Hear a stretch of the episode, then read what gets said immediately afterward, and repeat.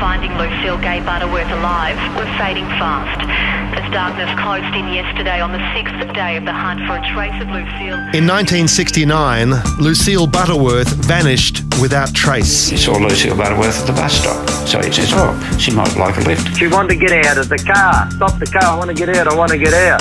The police had a confession from a known killer. He murdered Lucille Butterworth. They haven't found the body yet.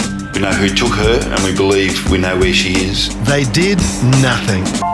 and all he saw was a white red light a halo and he knew um, straight away that lucille was dead lucille was dead she'd been murdered Years later, one detective broke ranks and set about bringing the killer to justice. Coroner had never been notified. She was still and still is a missing person.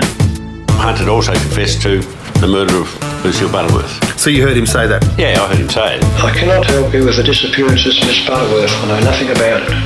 You want evidence? Put it on the bloody table now. we want a body we want to lay her to rest Understate Lucille Butterworth. Available now. Podcast1.com.au, the Podcast One app, or Apple Podcasts.